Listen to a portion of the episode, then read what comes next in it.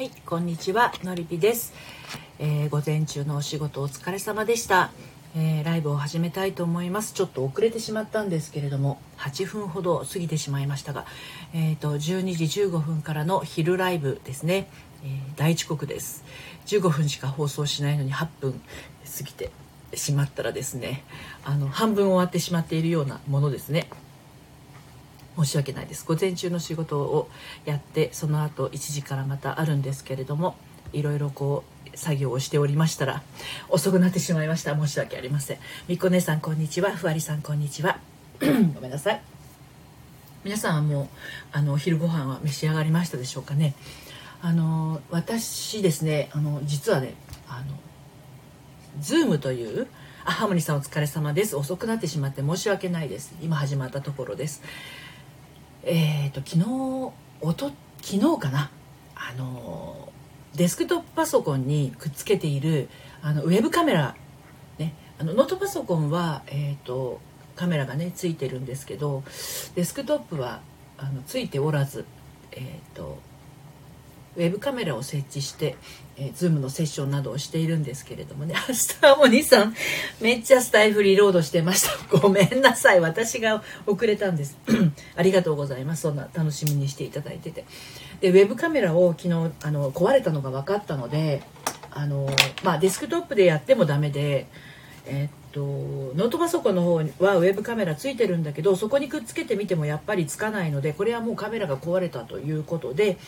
あのアマゾンでね注文したんですよ新しいのを。そしたら、まあ、午前中は今日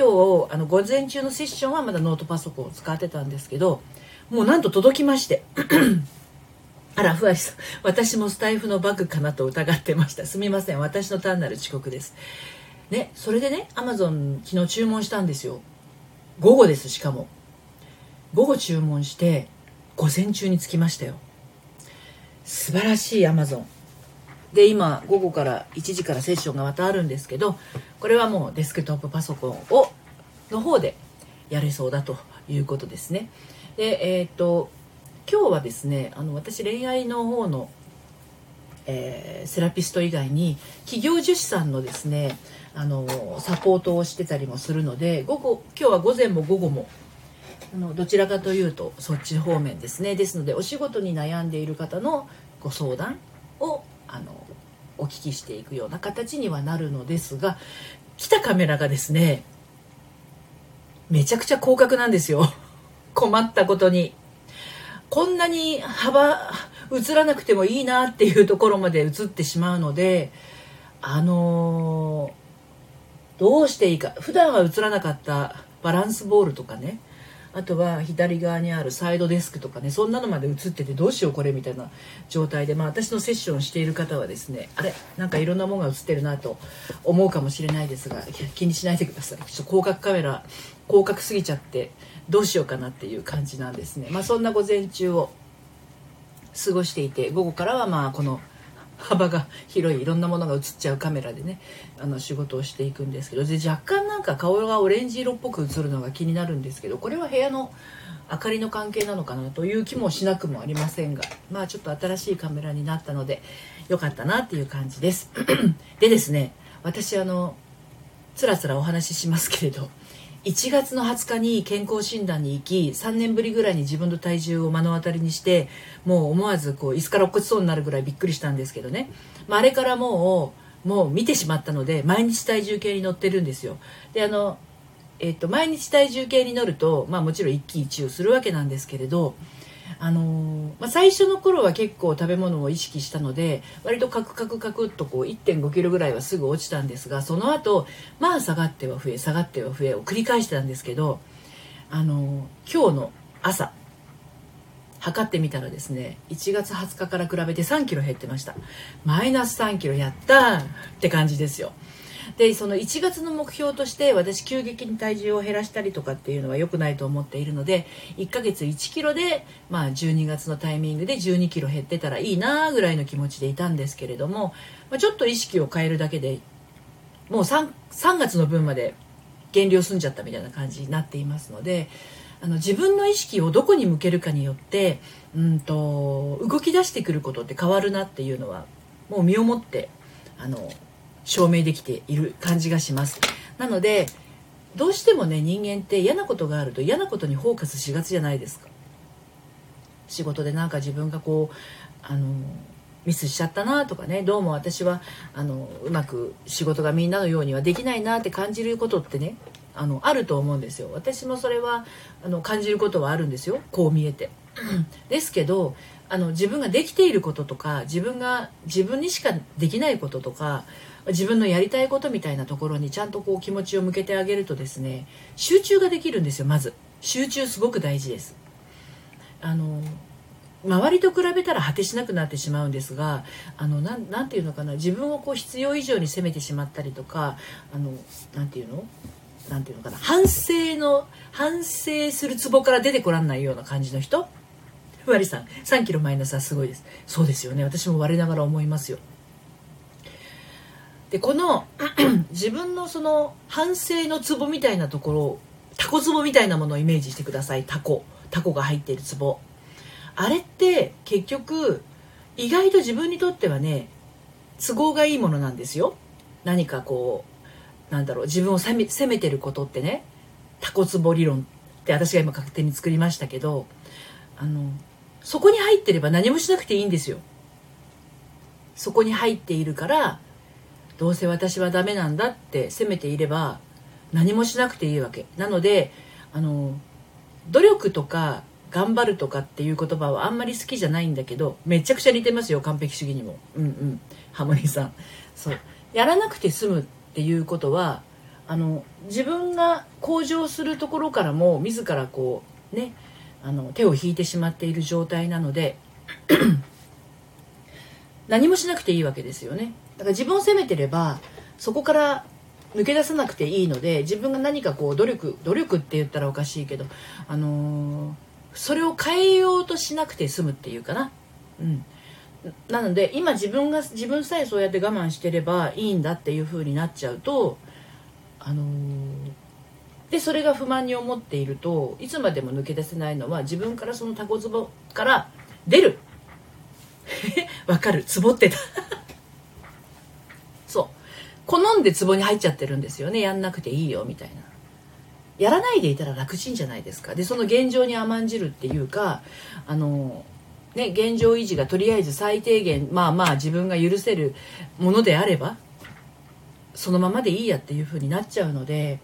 そこから抜け出す勇気っていうのはねあのよほど辛くならないと人間ってねやろうとしないんですよね。で私の場合はそう楽なんですよハモニーさん。そう。私の場合はもう本当に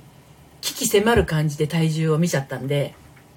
でしかも12月に胆の切除の手術をする時にあの胆石のその先生にも脂肪肝ですとか言われたりとか胆の摘出した後のその、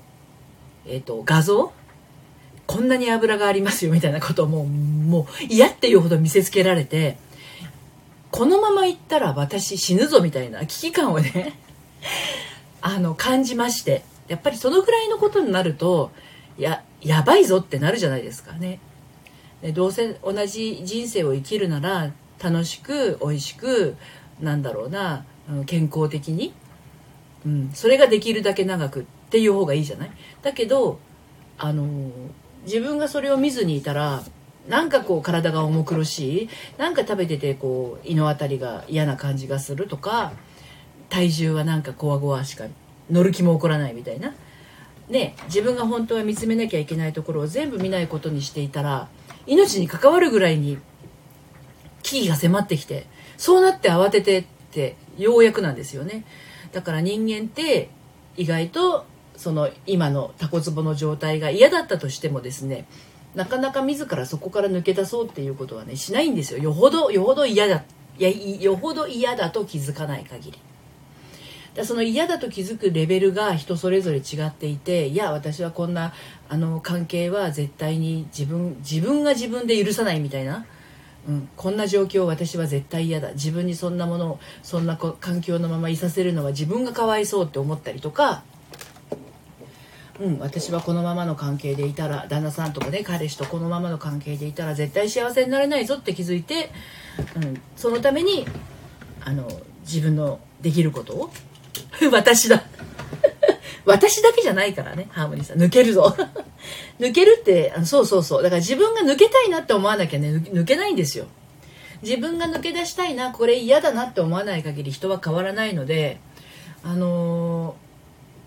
それがいつかってことなんですよね。で気づいてない人はめちゃくちゃ多いです。もうもうそれってめちゃくちゃ大変な状況ですよって。それってしんどくないですかって言われ言われても私にねあののりぴ塾のセッションでとか言われても「えそうでもないんです」あの「なんとかなってます」みたいにおっしゃるんだけどいや本当って感じですよね。本当にそれで幸せなの？本当に楽しいの？それでいいの？人生。って言うといやよくはないんだけどでも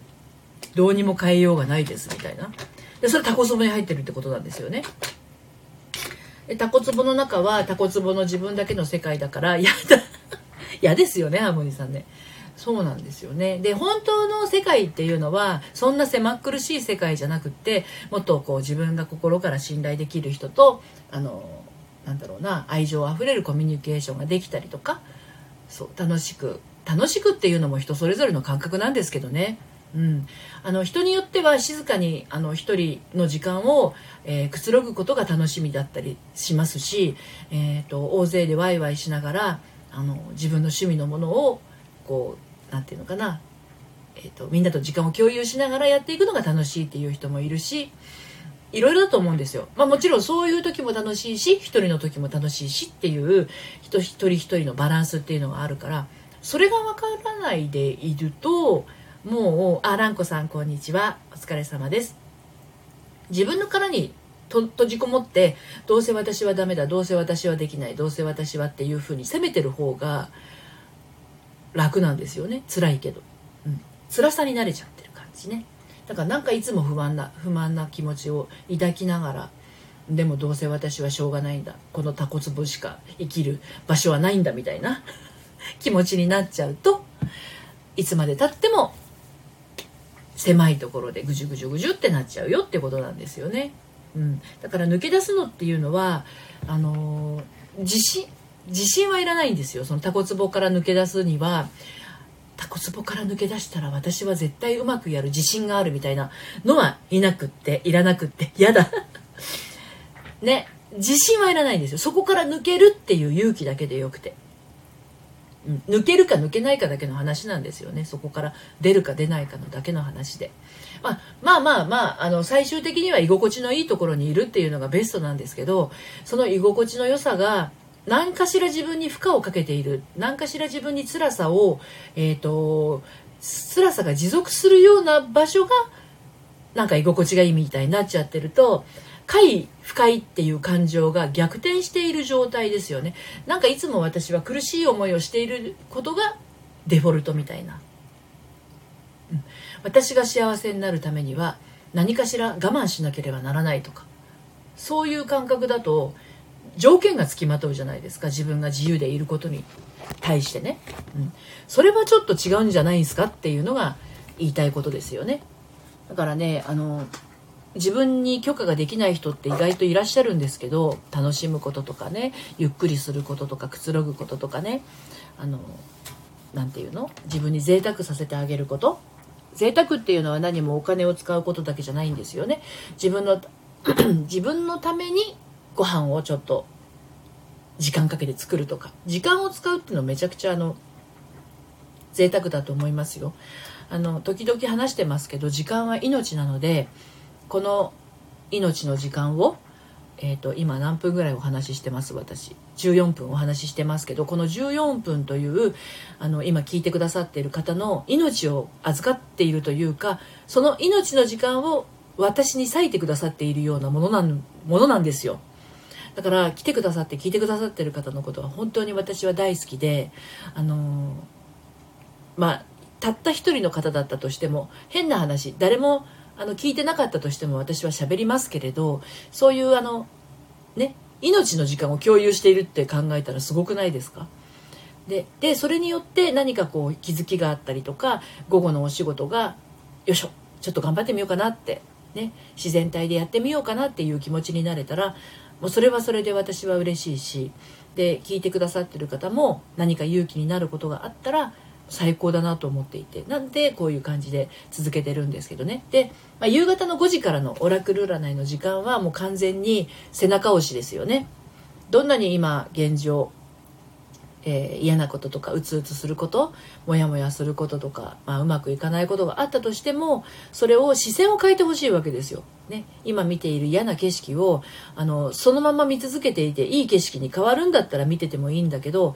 ちょっと目線を45度ずらせずらしたら別な風景が目に入ってくるわけじゃないですかね。だから嫌なことになんていうの気持ちをその場にいつも置いている人っていうのは見たくない景色を見続けているようなもの聞きたくない音を聞き続けているようなものっていうふうに思っていますのでまあその切り替えの時間になればなということで夕方の5時からはまああのコラボの機能を使いながらね、えー、オラクル占いをしているわけなんですけど私はあの占い師じゃないのでまあ、結構なんちゃってのあのオラクル占いではありますがただセッションでカードを使ったね、えー、セラピーもしてますのでハモニさん今度金曜日やりましょうね。あのカードセラピーはねバカにできないんですよ。本当に。本当にビンゴな答えを返してくれるのでそれによってまた新たな気づきがあるとこう客観性を持って自分と向き合うことがねやったやだやだやった やったに変わりましたね。そう自分の気づきっていうのは自分で気づける人ももちろんいらっしゃるんだけど客観性を持って初めてああそうかっていうふうに気づく人っていうのもあのやっぱ同じぐらいいらっしゃるのでね。よあのより深まるというのもあります。ですからあの、まあ、のりぴ塾やってる方にはどうしてもなんか自分の考えがループになってしまったりとか本質的な部分が自分でどうしてもこう触れるのが怖いっていう方にはねカードを使ったセッションもあのしております。はい。でまあカードリーディング的なものというのは本人が感じるものなんですけれど私もそれを一緒にこうカードをね紐解いているとあの スピリチュアルなことは苦手なんですけど降ってくることが 降ってくることがあるんでまああの夕方の5時のオラクル占いもね降ってくることがままあるわけですよね。うん、2行から4行の短いメッセージの中からああこの人のこれはこういうことなのかもなってあの知っている人知ってない人現状を知って分かってる人分かってない人関わらずあこういう行間こういうことにこういう行間が意味してるんだなっていうのはもうなんかさすがにあの分かってきているのではい。うんハムリさんループになりがちですもんな。そうですよね。ハムスターがぐるぐる回ってるじゃないですか。あのぐるぐる回るやつ。あの状態ですよね。降りられなくなっちゃうんですよね。ループになっちゃうとね。でもそれがもう当たり前なことになっているのでそれは自分から降りるっていうのもそうだしあの周りの誰かから信頼できる誰かから「えそれって同じとこぐるぐるしてませんか?」って言われてようやく気づくっていうあのパターンとね両方あると思うのではいあのもしノリビジブやられてる方はねカードセラピーもたまにはやってみるといいかもしれませんね。ということで、遅れてきたけれども、あっという間に18分ぐらい喋っておりますので、まあ、午後のお仕事また皆さんね、引き続き、あの、あると思いますので、どうぞ、あの、なんていうのかな、気持ち切り替えてね、うん、リセットしてください。このお昼のライブはリセットしないっていうタイトルになってると思うんで、はい、リセットする時間ですから、あの切り替えて午後も楽しくやっていきましょう私も午後セッションが終わったらその後はちょっと本を読んだり、えー、5時の